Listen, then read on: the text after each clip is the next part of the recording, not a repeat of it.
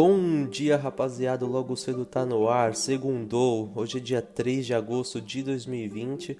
Vamos começar a semana bem antenado. O país registrou 514 mortes pela Covid-19 confirmadas nas últimas 24 horas, chegando ao total de 94.130 óbitos.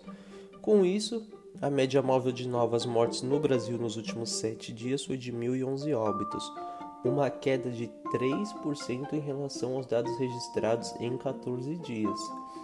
Entretanto, já são 2.733.622 brasileiros com o novo coronavírus desde o começo da pandemia, 24.746 desses confirmados no último dia. A média móvel de casos foi de 44.817 por dia uma variação de 34% em relação aos casos registrados em 14 dias.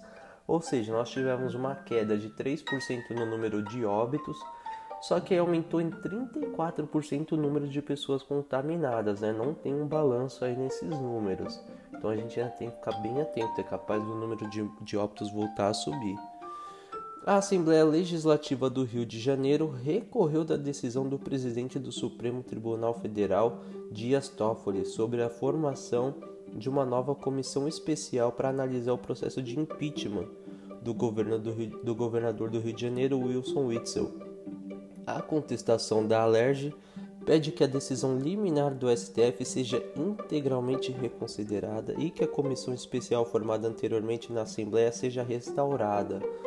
Isso aí foi uma notícia do final de semana. Vamos ver né, se, o, se o STF vai acatar essa decisão. Vamos ficar de olho nisso aí.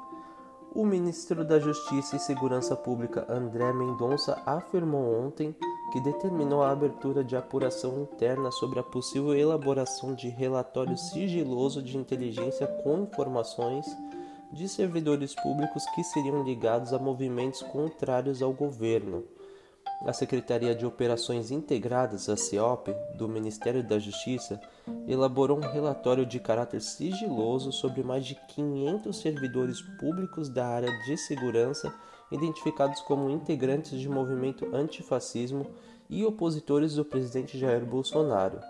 De acordo com Mendonça, será composta uma comissão com integrantes do Ministério da Justiça, da Advocacia Geral da União, e da Controladoria Geral da União para coordenar a sindicância.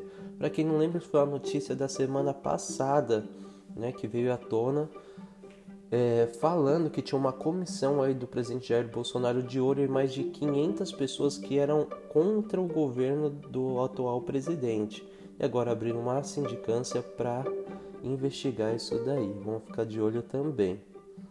O presidente da Câmara dos Deputados, Rodrigo Maia, disse nesse domingo que a criação de um novo imposto semelhante à CPMF vai resultar em aumento de carga tributária e terá impacto negativo na economia como um todo.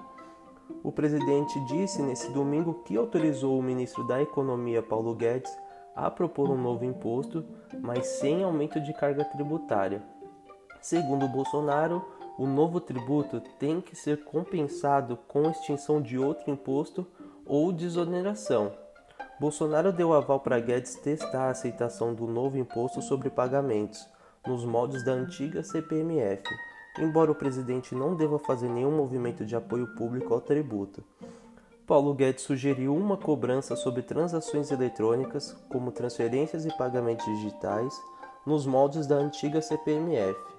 Bolsonaro garantiu que só haverá um novo imposto sem aumento de carga tributária. Em caso de rejeição da proposta pela população, o presidente disse que não irá fazer alterações.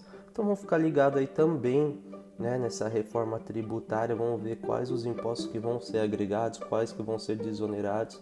Vamos ficar de olho. Pessoal, fico por aqui, tenham todos um bom dia, uma boa semana. Vou passar a bola agora pro Cauê. Até mais.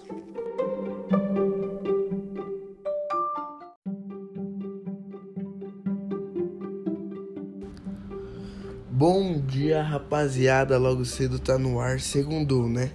E hoje vamos com um giro de notícias sobre esportes no Brasil e no mundo. Ah, e os estaduais estão pegando fogo, hein? No Campeonato Paulista, Palmeiras elimina a Ponte Preta em jogo decisivo. O gol saiu dos pés do jovem Patrick de Paula, que garantiu a vitória ao Viverde. Já em Itaquera, o Corinthians elimina o Mirassol com gol de Ederson. Sendo assim, a final do Paulistão terá um derby, Corinthians e Palmeiras. E aí, quem levará a melhor no clássico, hein? Vai ser um jogo e tanto. Já no sul, o Gauchão. O Grêmio sofre vence o Novo Hamburgo nos minutos finais e se classifica para a final. Já o Inter, rival, goleia o Esportivo e se classifica para a final também. E no sul teremos outro clássico, Grêmio e Inter. Vai pegar fogo as finais dos estaduais, hein? Em Minas, o Atlético Mineiro vence a América e larga em vantagem na semifinal do Mineiro. E no clássico em Curitiba, Atlético marca aos 45 do segundo tempo e sai na frente da decisão contra o Curitiba.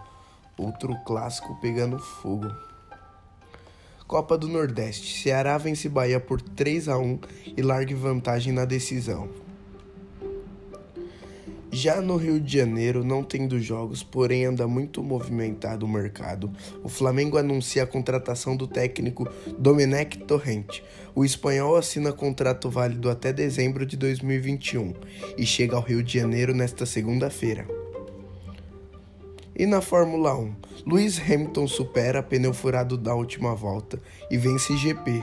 Verstappen e Leclerc segue no pódio. Esse foi mais um giro de notícias com Cauê Isaac Tenham um bom dia.